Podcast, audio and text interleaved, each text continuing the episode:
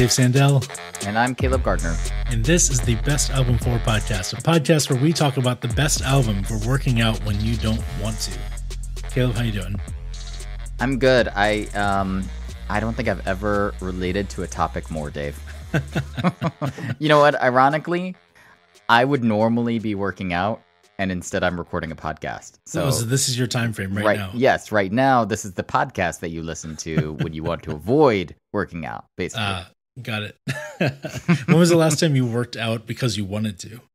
Uh, uh, and you know, I was a couple years ago. I was in a really good groove for like six months, mm. and then I got I got to the point, and I've heard that there's this magical point, and I, I thought it was a myth for a long time, hmm.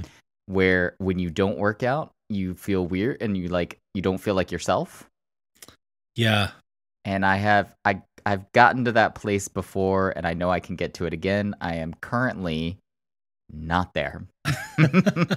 Same. I I definitely got to that place for a while actually. It was really fun and then uh schedules just changed and I couldn't keep getting up at 5 in the morning to make it work and uh once you turn it off, it's hard to turn back on.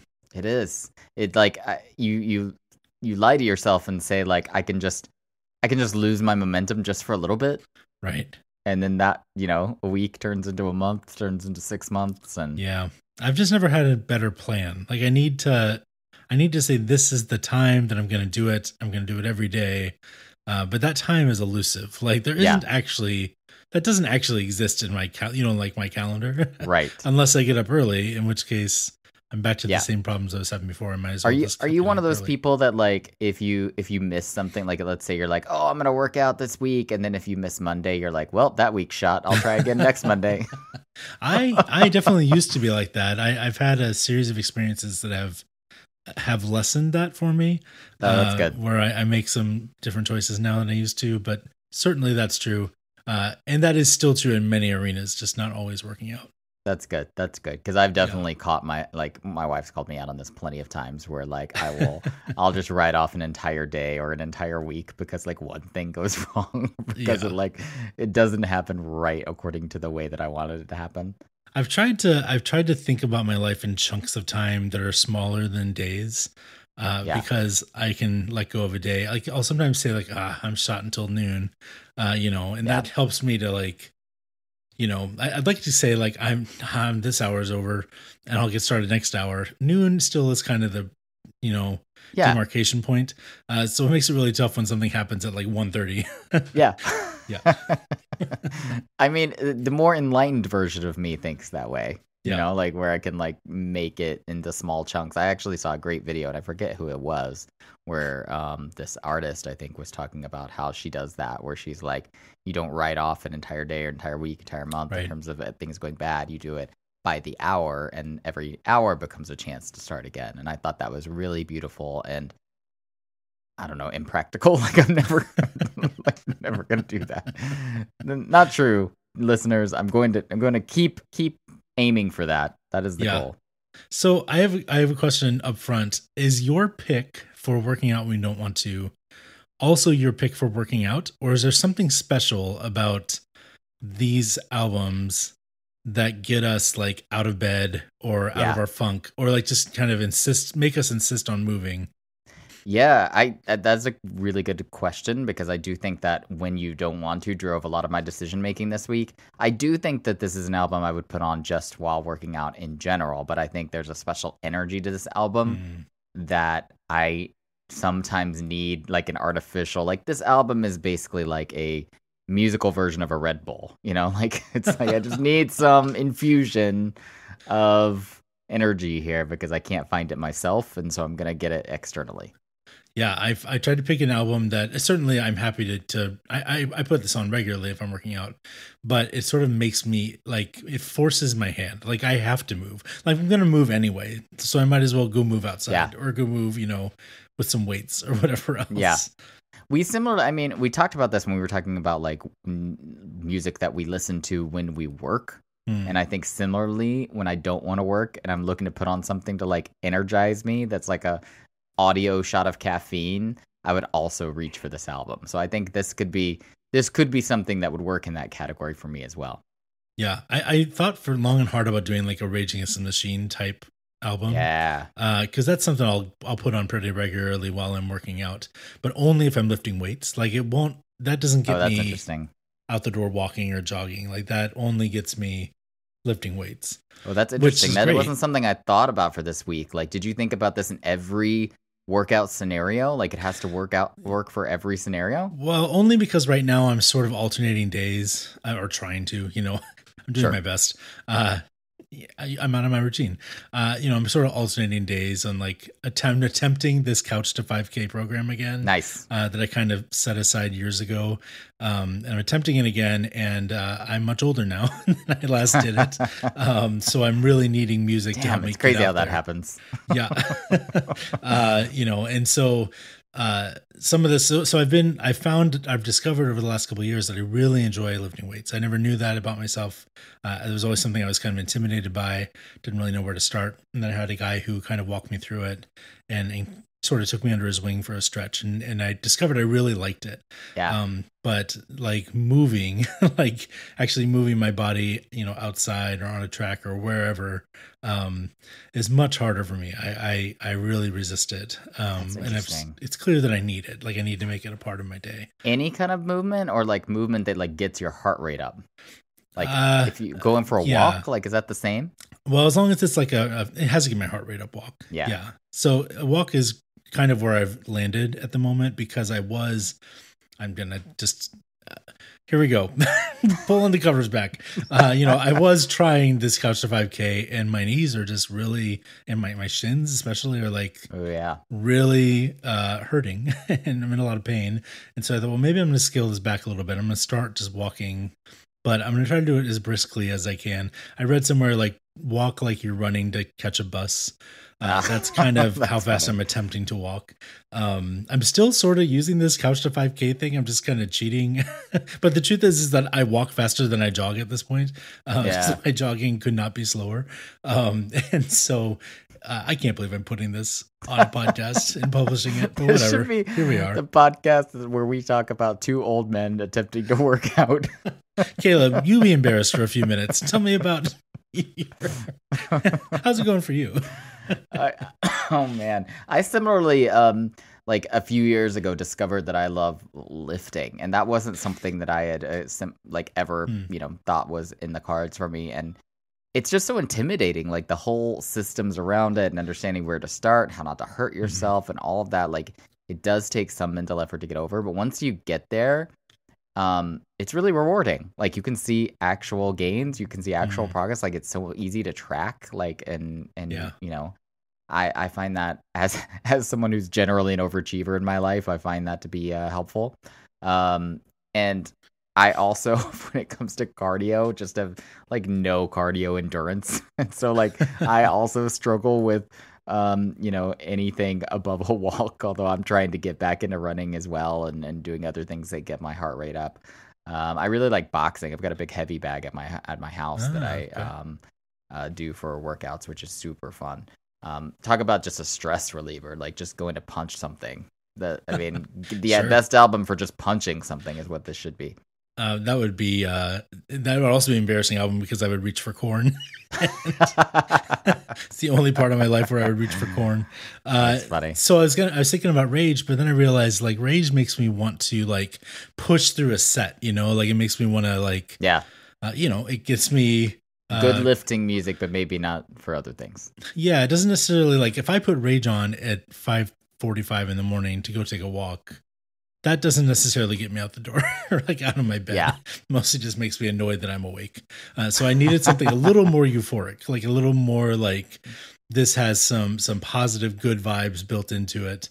Uh, That's uh, interesting. So the time of day is really affecting your decision making here too. Well, I, it, it sort of just has to right now because right. of the way that our life looks. Like I I just don't have the capacity to do it other times of the day. Um, you know, for a while when I was just home with the kids, uh, I was attempting to do things in the middle of the day while they were at school, but now I'm, I'm working again. And so, um, you know, it's harder to pull time out of the middle of the day than it used to yeah. be. Uh, yeah, so I'm that. kind of stuck with like early mornings. I could also probably do late nights, but my kids have just been staying up later and later. My kids never go to bed. they like it's Dude, so frustrating. I hear you right now. My kids are staying, especially because it's the summer.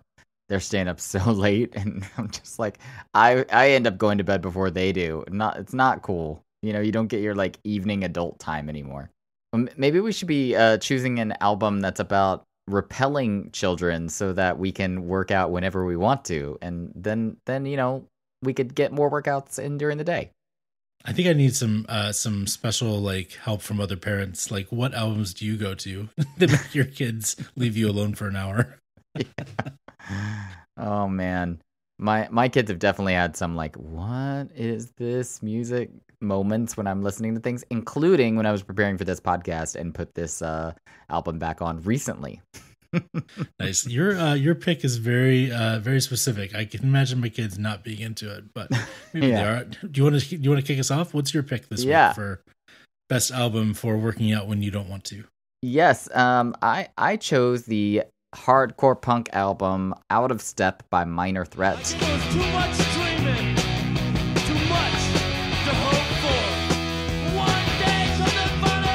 Which are probably my favorite hardcore punk band of this like you know late 70s early 80s you know moment in time where this kind of music really came to fruition and and really started to define punk.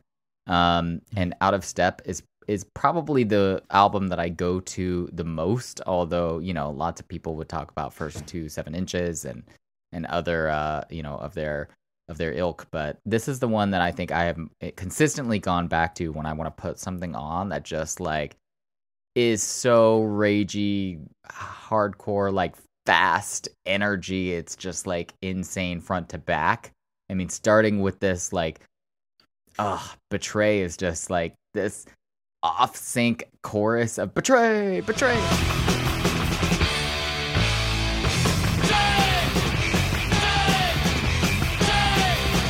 ah, it just gets me, and it's just so it's like so fun. And I again, I, it's weird to me that I I chose something that I often also put on for work and working out. But in both scenarios, I'm just looking for that juice of like external energy to like drive something forward. I think it's funny when you're talking about like what you would listen to lifting versus doing anything else because I think it's the same for me. Like both mm-hmm. in both cases, I'm looking for I'm looking for some kind of like artificial confidence and like that's gonna get me going.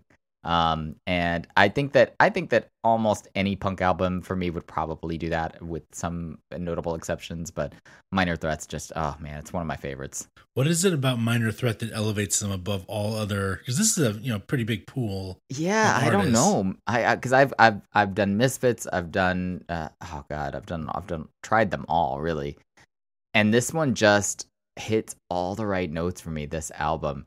I think it's like the I I read something about this album that basically calls it the pinnacle of hardcore music, like the absolute quote here, there's a quote, that the absolute limit of what could be accomplished within this idiom. Which mm. basically means like this was 1983. So you gotta think like Ian MacKaye is about to spin off into Fugazi, which is a whole other different kind of sound, like building on this, but diff- very different, right?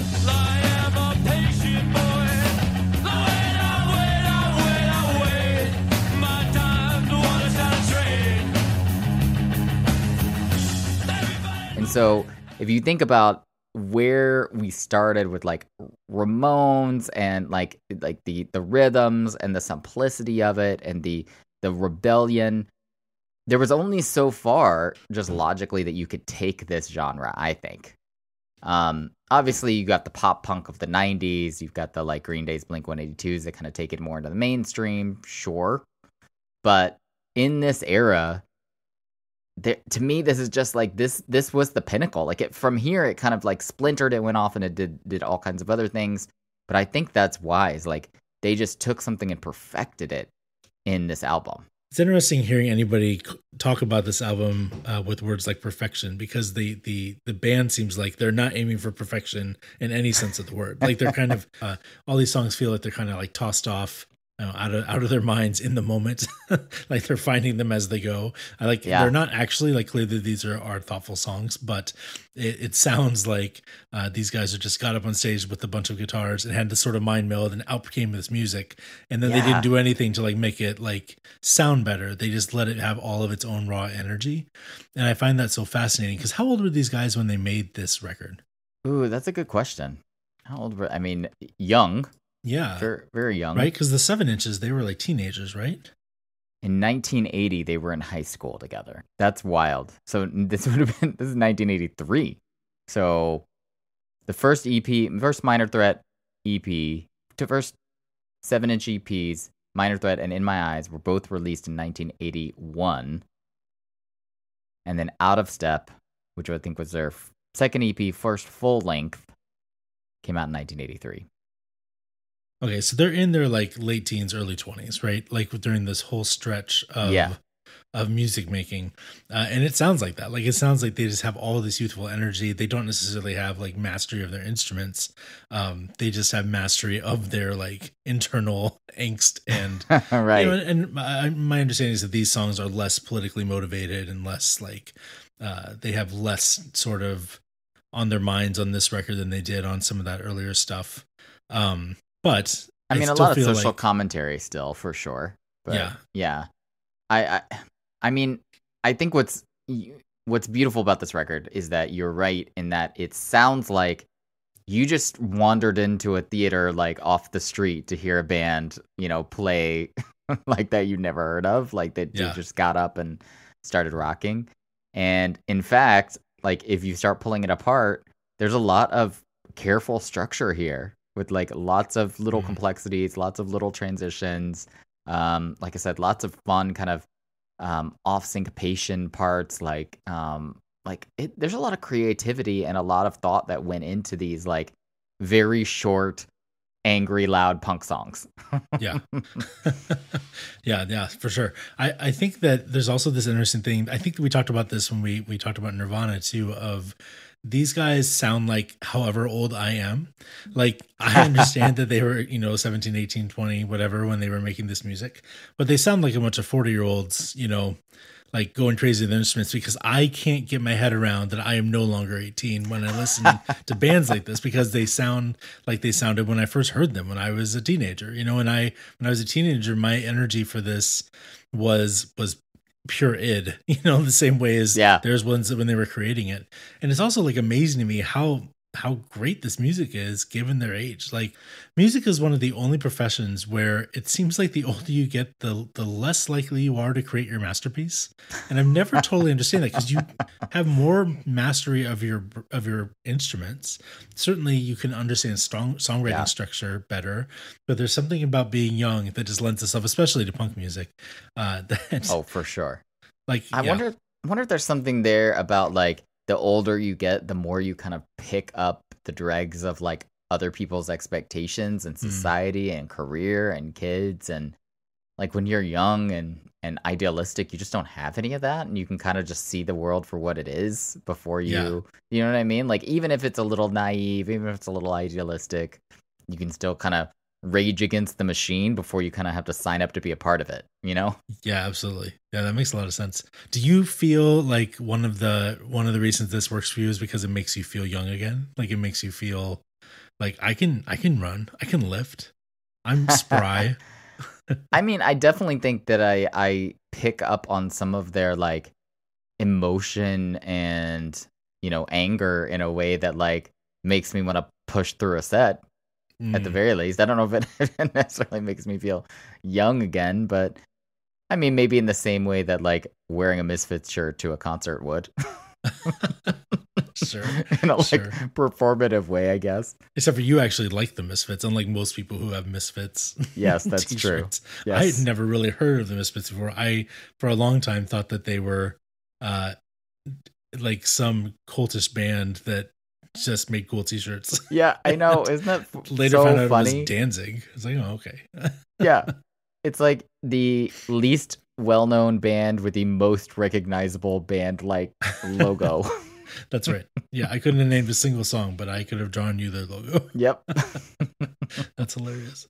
What um so walk me through the, your morning or, or, whatever time you put this album on. So you just need to get your workout done. Yeah. You put the album on, you press play, and then what happens inside of you that was different than two minutes earlier? Um. Oh. So there, there's two. I usually do like cardio in the mornings, or lifting at nights, or on days I'm ambitious, both. And so if I'm doing cardio, it's like I got up and I'm trying to kind of get myself out of that like sleepy state and into something that's a little faster moving like i'm going on a run for example and i'm putting on something that's that has a little bit of a f- faster pace so i can get out of my sluggishness. Um, whereas at night i've just had a whole days of day of work and i'm trying to convince myself oh god okay you got to do this one more thing that's good for your body and your mental health. Your stupid stupid mental health caleb do it. And then it's putting you know basically putting music on like this so I can rage through that uh what's the word I'm looking for? Rage rage through that friction of not wanting to do it. Yeah, that makes sense. When did you find uh when did you find this uh band? How old were you? Oh, late. Like this is this is what's really funny about my uh, uh love of hardcore punk. I probably started going deep on like this maybe 5 years ago. Like oh, not that long ago. Oh. Definitely not as part of my youth that's what's so fascinating to your point about like this being an attractive like youth music because i was definitely in i mean we've talked about this before I, I, I, did a lot of hard rock a lot of grunge a lot of metal in my youth but for some reason not a lot of punk yeah i mean in punk in, in the punk we grew up with like the pop punk certainly has its roots here but it, it feels like something wholly kind of entirely yeah. different. Although, yeah, that's true. Know, I mean, similar. I did do like Blink 182 and, and even the Offspring, which is slightly more hardcore, but definitely not like, you know, late 70s, early 80s, like the original stuff. Yeah, I found like Bad Brains and, um, you know, so I don't actually necessarily know who is contemporary with who. Um, you know, I, I found like Fugazi and Bad Brains and I guess Minor Threat. Um, although I don't, I couldn't tell you 100% that, uh, that it was Minor Threat that I found them when I was a kid. But I found those bands kind of as like certain songs I kind of knew. Mm. Uh, I don't know if that was from culture, from like movies and stuff like that, or if I just kind of caught them at some point. But they always sounded so alive and exciting. Uh, and I, I kind of went backwards and I like got into like Iggy Pop and the Stooges and and tried to like find all of the um, you know, the inspirations and influences for those bands. And so I, have never gone super deep on hardcore uh, punk music. Uh, so it's it's funny to hear that you you just found this like five years ago. I actually assumed because you're taking the you know you did your your club or your um what, how would you yeah, describe it? when I Not when I took my uh, punk music class. Yeah, your punk music class. How did that go? Dave, I wish I could tell you that it went well. Oh, um, oh no. they had the the misfortune of having about seven guitar players sign up for the class, and, oh. and like one bass player, one drum player, seven guitar players. oh yeah, sure. That's a good formula for yeah. a punk band. Yeah. So it wasn't it wasn't necessarily an ensemble as it as it was a bunch of guitar players of varying degrees of ability attempting yeah. to play a bunch of the same exact chords. Man, that's funny. That's so amazing. not a great experience. Not as not as great as I would have liked. So you're not getting up on stage. Let me ask you one last question about this music. All right. Because uh, it has felt to me like it has a piece of your heart. Yeah. If you were to form your own band now, would you want it to sound like this, or would you want it to sound like something else? Oh, I have actively talked about the desire to form a punk band. And I think that the reason is that the song structure is super easy. These songs are mostly easy to play.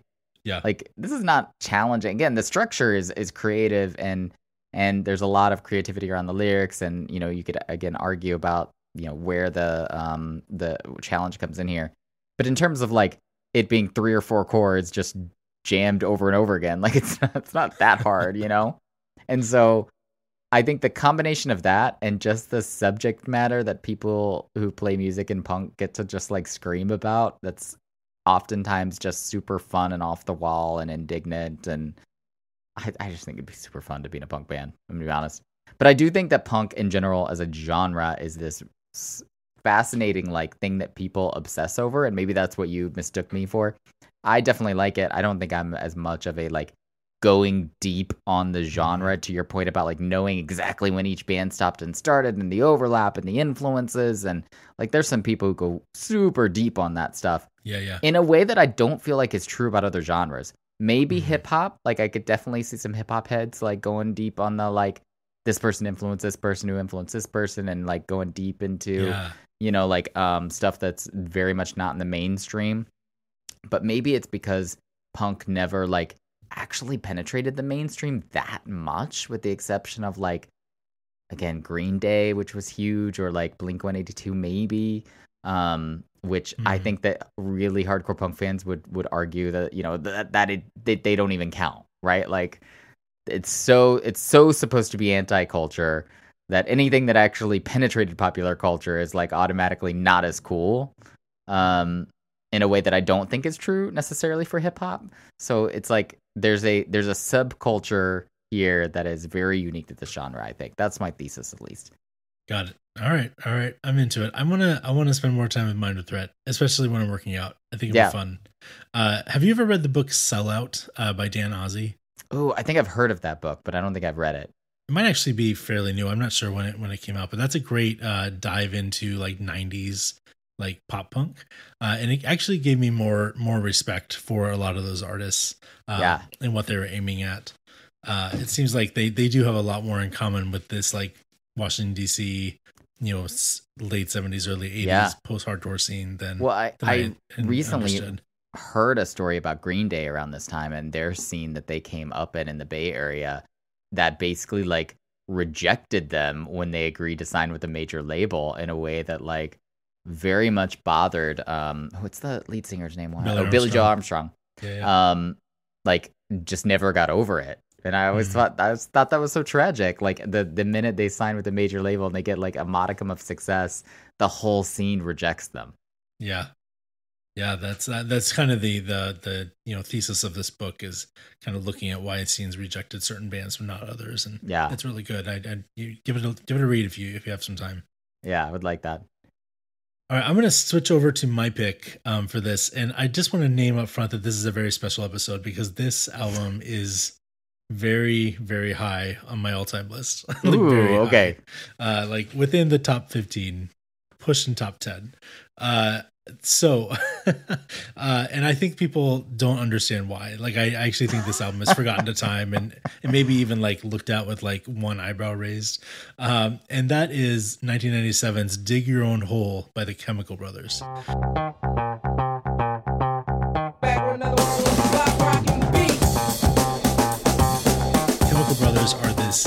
big beat electronica band from uh, the uk that got really popular for like a couple years in the late 90s. Yeah, right around like dig your ex- own hole, right? Yep, there was this explosion of of like sort of electronic bands pushing into the mainstream in America, like the Prodigy and Moby, you know, Fatboy Slim, Moby, and Chemical Brothers were, were part of that. And then it just kind of went away. It just kind of died, like almost as quickly as it as it jumped in. But for like teenage Dave, this was a very formative record and i just kind of want to walk you through my experience of this this as best i remember it. So i remember being at disc jockey uh, which you know i've talked about before is kind of the the you know um, the place where I went to buy new music or discover new music uh, because they had like listening stations and you could like uh, you know actually spend some time like browsing. You know, it wasn't Walmart. They actually had some more interesting things right. in the in the mix, but it wasn't a huge store. They had this one little section of like electronic music that was across from their cassette singles or their CD singles. Uh, so they had like a whole wall of singles and then near it was this little tiny electronic section. And I would just spend hours, not hours, but I would spend a lot of time just kind of rifling through all of the discs. And for whatever reason, the cover art of Dig Your Own Hole like spoke to my soul. And it's really simple. it's just like this black album with this white uh, you know, kind of silhouette, not quite manga, but like kind of manga uh, style. Um, depiction of this, I assume, young electronica fan, uh, or kind of you know this like young angsty youth. uh, and I was just really drawn to it, and um, I think that something must have come on MTV at some point. You know, Setting Sun probably. You're the devil in me, I brought it from the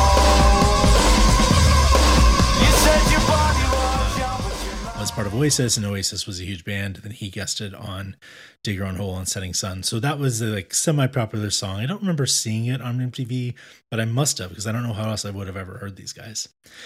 And I was so like blown away listening to them. There's just this rush of endorphins when I hear the Chemical Brothers um, that I became obsessed with owning this album. But for whatever reason, disc jockeys' albums were like twice as expensive as everybody else. So it was like pushing like not ah. thirty dollars or like pushing twenty five dollars to go buy this record. So I remember like having to save up for it for like multiple multiple weeks. So like wait till my next paycheck from you know the grocery store. But it didn't come out like at a time where I was working a lot. So it took a while to save up for this for this CD. And I would go to Disc Jockey because we ended up at the mall a lot. I would go to Disc Jockey pretty regularly and uh, I would just make sure it was still there because they had one copy, and I was so paranoid that somebody was going to buy it before I could afford it. And I know now that they could have just ordered it for me. I also know now that in like small town Iowa, nobody else was attempting to buy the Chemical Brothers Dig Your Own Hole. That's great. Like there's a reason they only had one copy in stock. Like it's not because they ordered 20 and they were out sold 19. Um, but you know, I was really obsessed with buying this. And so when I finally was able to afford it, you know, I put it in to my CD player. Um, I was old enough to drive at this point. So driving home and there's just this immediate adrenaline burst. There's sort of these five songs that kick off this album, Block Rockin' Beats, Dig Your Own Hole, Electrobank, Piku, and then Setting Sun. And it's just this like whoosh of of adrenaline and endorphins that come with this. And i love big beat music. I'm really sad that it died out. It's got these it kind of leans into this like super beefy uh break beat like huge drum solo huge drums uh, and then kind of these cascading rhythms of crescendos and and uh, drops. And it's just such cool music. Uh, you know they have these big synths um, that that are like kind of pulling at your emotions. They have loops from soul and funk and and jazz and rock, and they're kind of pulling from all the all the different you know um, genres that are so fun to dance to and so fun to you know kind of take let your whole body move to. Uh, and these guys are just monsters of the form. And there were others you know too. I loved the Prodigy. I loved Fatboy Slim. I love Propeller Heads, but the Chemical Brothers for me were like a number one on my list of of artists that I I just loved, and it kind of died out so fast, uh, and it certainly like influenced dubstep and influenced things that came later, but just stuff that I'm not really into. But so I've been sort of chasing this sound for like 20 some years, like hoping somebody else will just take a crack at it. Actually, I really love the Chemical Brothers like later stuff, but they started going closer to like what Daft Punk or Underworld were doing and away from what they were doing in oh. the in the 90s. So this these kind of they have two records um Exit Planet Dust and Dig Your Own Hole to have this sort of sound and then there's just nothing. it's just nothing like it out there and it's sort of been sort of been forgotten to time. Mm. And I mm. think people don't necessarily have like positive will uh, towards the Chemical Brothers or towards Dig Your Own Hole. I always expect that it'll be really high on like lists of 90s albums and it's like either low or not there. like, what yeah. are you thinking? This album's amazing. Do you um like explain to me the chronology of like how you would put Chemical Brothers in with DJ Koze or like some mm. of the mm. other like electronic music that you really love now? Yeah, that's a great question. I think that they they don't quite share um, any obvious things, although they do share this this sense of like just wanting to get you to a higher plane of like of endorphins. I don't know if there's a better word for it. I keep using that word, but that's what it, that's the word that comes to mind. Um, you know, DJ Koze is using like sort of whimsical um, ideas on top of these sort of moody um, beds of sound to create something that's like really bright and hopeful, even though the music as it begins is maybe a little bit darker or mysterious or um, uh, never sad or mournful, but just maybe a little darker to begin with. Um, the Chemical Brothers don't really do that. They're mostly just dealing in positive vibes, but it's mm. not like positive vibes like, um, you know, like Jack Johnson. it's not positive vibes like, you know, like reggae music. It's positive vibes yeah. like, um, we just want to go into a warehouse and have a great time. I would uh, love and, to see the Chemical Brothers version of One Love, actually. Like that would be awesome. that'd be amazing. uh, so I don't necessarily. I'm sure somebody uh, smarter than me would be able to connect the dots from Chemical Brothers to DJ Koze a little bit better than I can. Um, but at least chronologically, you know, I went from Chemical Brothers into you know I was I didn't begin electronica with Chemical Brothers. I began it with you know with Portishead and Massive Attack and Tricky. Um, it's a lot more of the trip hop and down tempo stuff that was coming out earlier in the '90s, and that was kind of my through line because you know from there I found Aphex Twin, I found Autechre, ah. and I found you know all these other bands that influence bands that I love now. Um, you know Boards of Canada none of those have anything to do with the chemical brothers like the only thing that's similar is that they sample music and do it on their computers. Like there's almost nothing else. Uh, DJ a Shadow kind of has a little bit of Chemical Brothers going on, a little tiny bit, um, but yeah, for the most part, I think these guys are pretty singular. Um, yeah, and I actually to that end, you know, I, I make my lists. I, I make lists of '90s music a lot, um, you know, because it's just like the music that has my heart. Surprises and, absolutely no one, Dave. and I find myself not including bands like Massive Attack or especially bands like Aphex Twin or you know artists like Aphex Twin. I don't think of those as 90s groups necessarily. They don't I don't lump them in with Nirvana hmm. and Pearl Jam and Green Day, but I do lump Chemical Brothers in with Pearl Jam and Nirvana and Green Day. I think they have a lot more in common there yeah. uh, than they do with uh, whatever was happening you know, with underground electronic music. You know, this was, you know, this isn't house music. It's not like, you know, one tempo for a long time. It's not one idea yeah, looped for a long time. Yeah, it's not. Yeah, it's not it's, like yeah. Yeah, it's it's got a lot more, and I think that's actually was what makes it so great for working out because it is just wants to grab you and like shake you and hold on to you, and then when you get a little tired, it wants to shake you again and wants to like continuously pull you in. And when it does like you know dip in uh in tempo it's because it gets really moody and like kind of punchy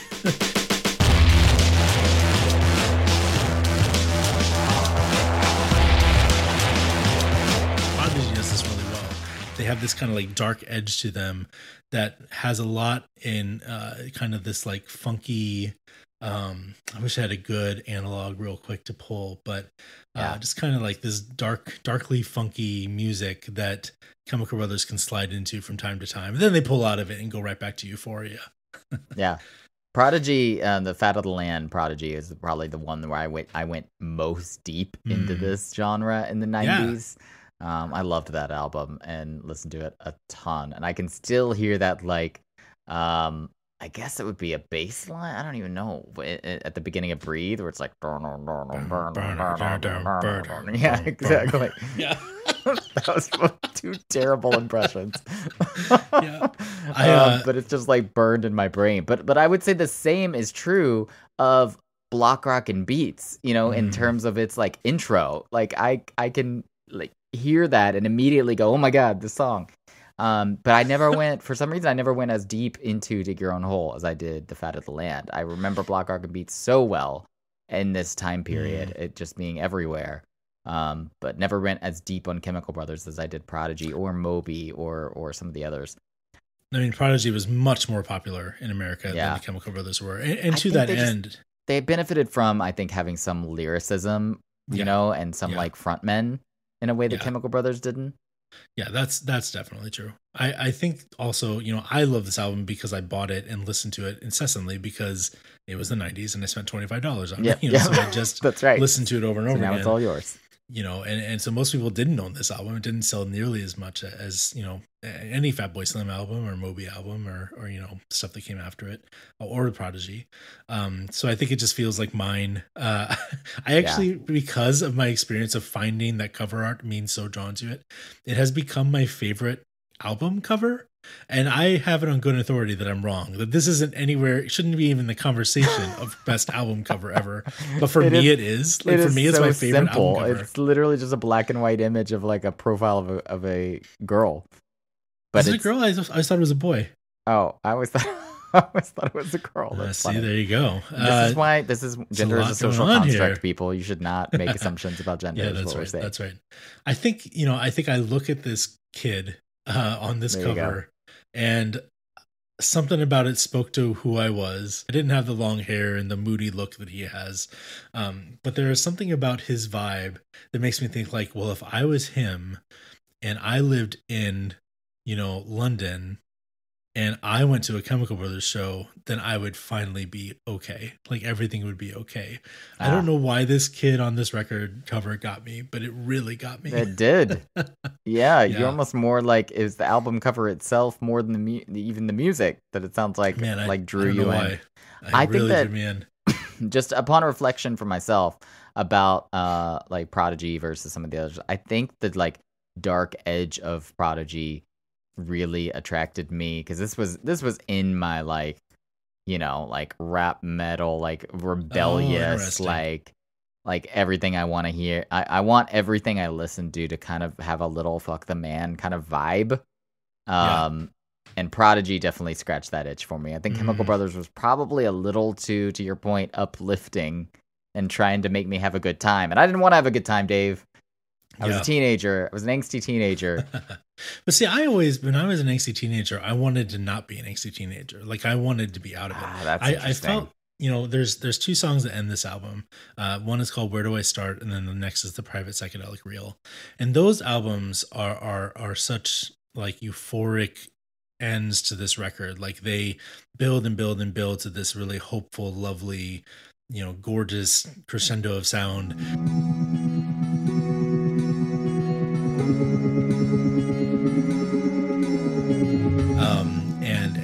I'm assuming uh, manipulate all the hairs on the back of my neck to stand up. I think they've just ordered them to. Um, but there's something about like when I'm running, um, for example, when I'm jogging, ah. and I hate it. Like I hate jogging so much. It hurts so much. Uh, when I finally get to like the end of the album and it's these two songs, like I'm like, okay, everything's okay. I'm gonna be okay. I'm gonna survive. nice. and you know, even as a kid, I had that same experience of listening to these songs of like, okay, everything's gonna be okay listen to where do I start and and everything will be okay. Nice. I like that a lot. Where it's like the it, do you always get there? Like, do you are you working out enough to get to those songs? Like, you know what I question. do is uh, if I'm I I kind of end with them no matter what. So like, uh, uh, that's cheating. Wherever I am in the album, well, you know, my workouts aren't always an hour long, so sometimes they are. uh, if I can get to them on their own, that's that's great. I, there's no track on here I would skip. Like, there's no track in here I would skip to get to them, and not be bummed that I didn't hear that track. You know what I mean? but I have to end my like running on those songs. Do you know I, what I'm saying? Like um, the stuff that I'm skipping is not worthy of being skipped. Like those are great songs. Like yeah. this is a great album front to back. And I just go ahead and skip to those last two songs if my if my workout is coming to a close. Yes, because it's a because great you've got to because those are the closers. That's right. They're yeah, the euphoric. I get that. Yeah, I get that absolutely and the other songs are really helpful in the middle of a workout you know because yeah. they are you know they they do have a certain momentum to them and they aren't always not every song is pushing for that like stratosphere of those first five songs. Like they yeah. kind of settle into a groove in the middle of this record that that i really love. And there's stuff to find there. Like there's a lot of stuff buried in the mix that i i'm still discovering even 20 years later. Yeah. Yeah out of step has no closers it's, it's, pretty much the same energy the whole time. And I yeah. found myself just like putting this on repeat and not even like basically not even realizing it's like repeating until it's like done it three or four times. Yeah, nice. nice. Yeah. So out of out of step, is that in your canon? I think it is, yeah. I think it's yeah. one of my favorite punk albums. And yeah, I would I would definitely put it in my canon. I think it's yeah, mine obviously dig your own hole is is very has Just a special place artwork, in my canon. Though. Is the album artwork in right. your canon, or is the whole album? I mean, canon? when you walk into the Hall of Fame, the Dave Hall of Fame, there is a a banner hanging from the rafters of this album cover. yeah, I really like this visual image. It's like your uh, mind palace, but it's only music. That's right. That's right. Absolutely. So, what else were you thinking about? What are your honorable mentions this week? Um, I was going with. I mean, uh, one, I would just say that like a lot of punk music around this time is interchangeable for me. I could have went for Misfits. I could have went for. Could have even went for like Ramones or something just like upbeat. So there was a lot of just like honorable mentions around. I think just that pace of music, something that's more energetic. I also sometimes, especially if I'm boxing, go for like mm. my Deftones or metal or something that's just like a little bit ragier and something that makes yeah. you want to punch something. I think that's super fun.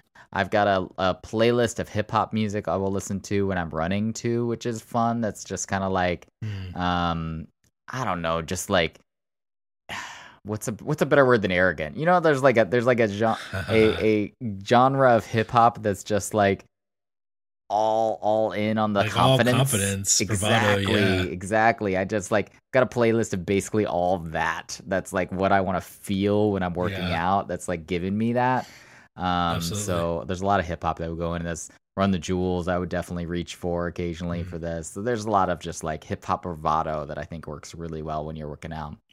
What yeah. else were you thinking? Yeah, so certainly the Prodigy uh, is on my short list. Raging Against the Machine, like I talked about earlier, Deftones. Uh, Jon Hopkins has an album called Immunity that I've probably talked about on, on the show before.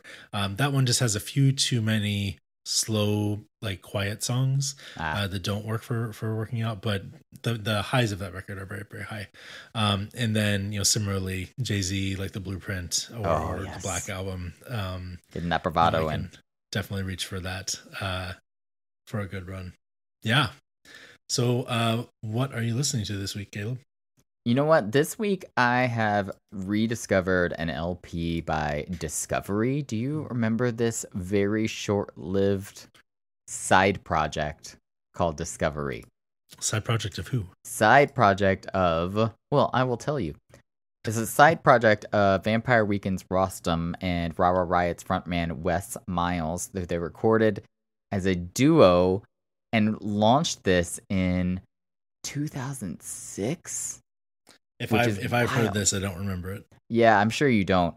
Um, I think they only released this one album, and it's basically them doing this like electronic side project. Oh.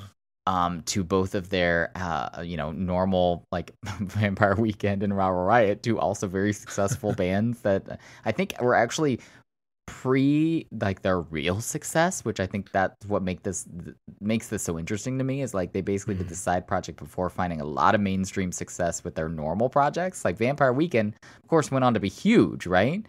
Um, right. And this was released, I think, a few years after the Postal Service. This is my thesis: is that they've watched the Postal Service do this little side, little electronic side project and said, We can do that. And so they released their version of it, which is a band called Discovery and an album called LP. Very creative. But it's actually really fun. It's lighthearted. It's not asking a lot. I think because it was a side project, it's basically like elect it's almost like electronic R&B, which is why which is really wild and fun.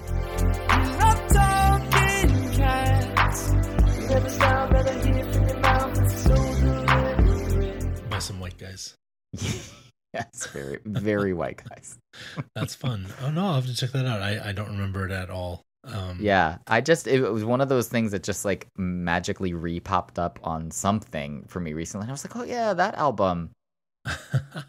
That's so fun. I love when that happens. Uh, I have been, uh, you know, worked through the season two of The Bear. Um, Bear is oh, probably God, my favorite so ongoing show. Uh, so and, good.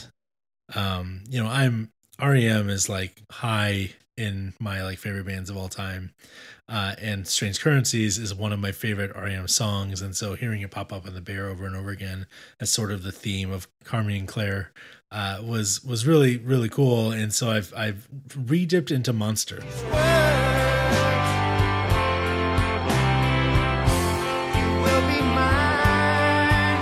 That I, I didn't write Monster off as my, the way everybody else did. I actually really like Monster. But if I reach for an REM album, it's almost always Automatic for the People or New Adventures in Hi Fi. Those are my two that I, I, find myself reaching for the most. So I've been spending some time listening to Monster, and there's just a, a bunch of great songs uh, on that record. And I would recommend anybody uh, who hasn't uh, listened to it in a while um, you know when it was when it first came out it was kind of knocked for like aiming for sort of mainstream rock mm. like alternative rock success and uh I don't think that's fair. I think that there's some really interesting things going on uh, throughout the whole the whole record. So I've been revisiting that.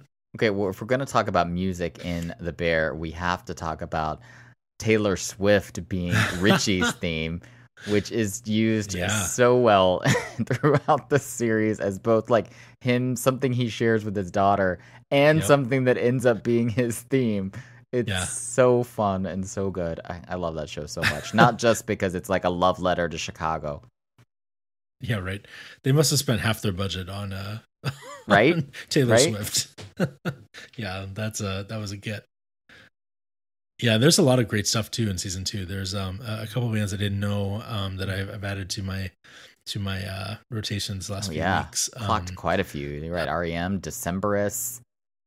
Yeah, I've been listening to a lot of replacements. Um, yep, you know, replacements. Out of it. Um, there was a uh, let me see if I can pull it up here. Um, this jazz band that they played in the uh, the the Honeydew episode, the the one where they go to Copenhagen. Uh, Mulatu Astatke uh, is the name of the artist. Oh yes, I know this and, band.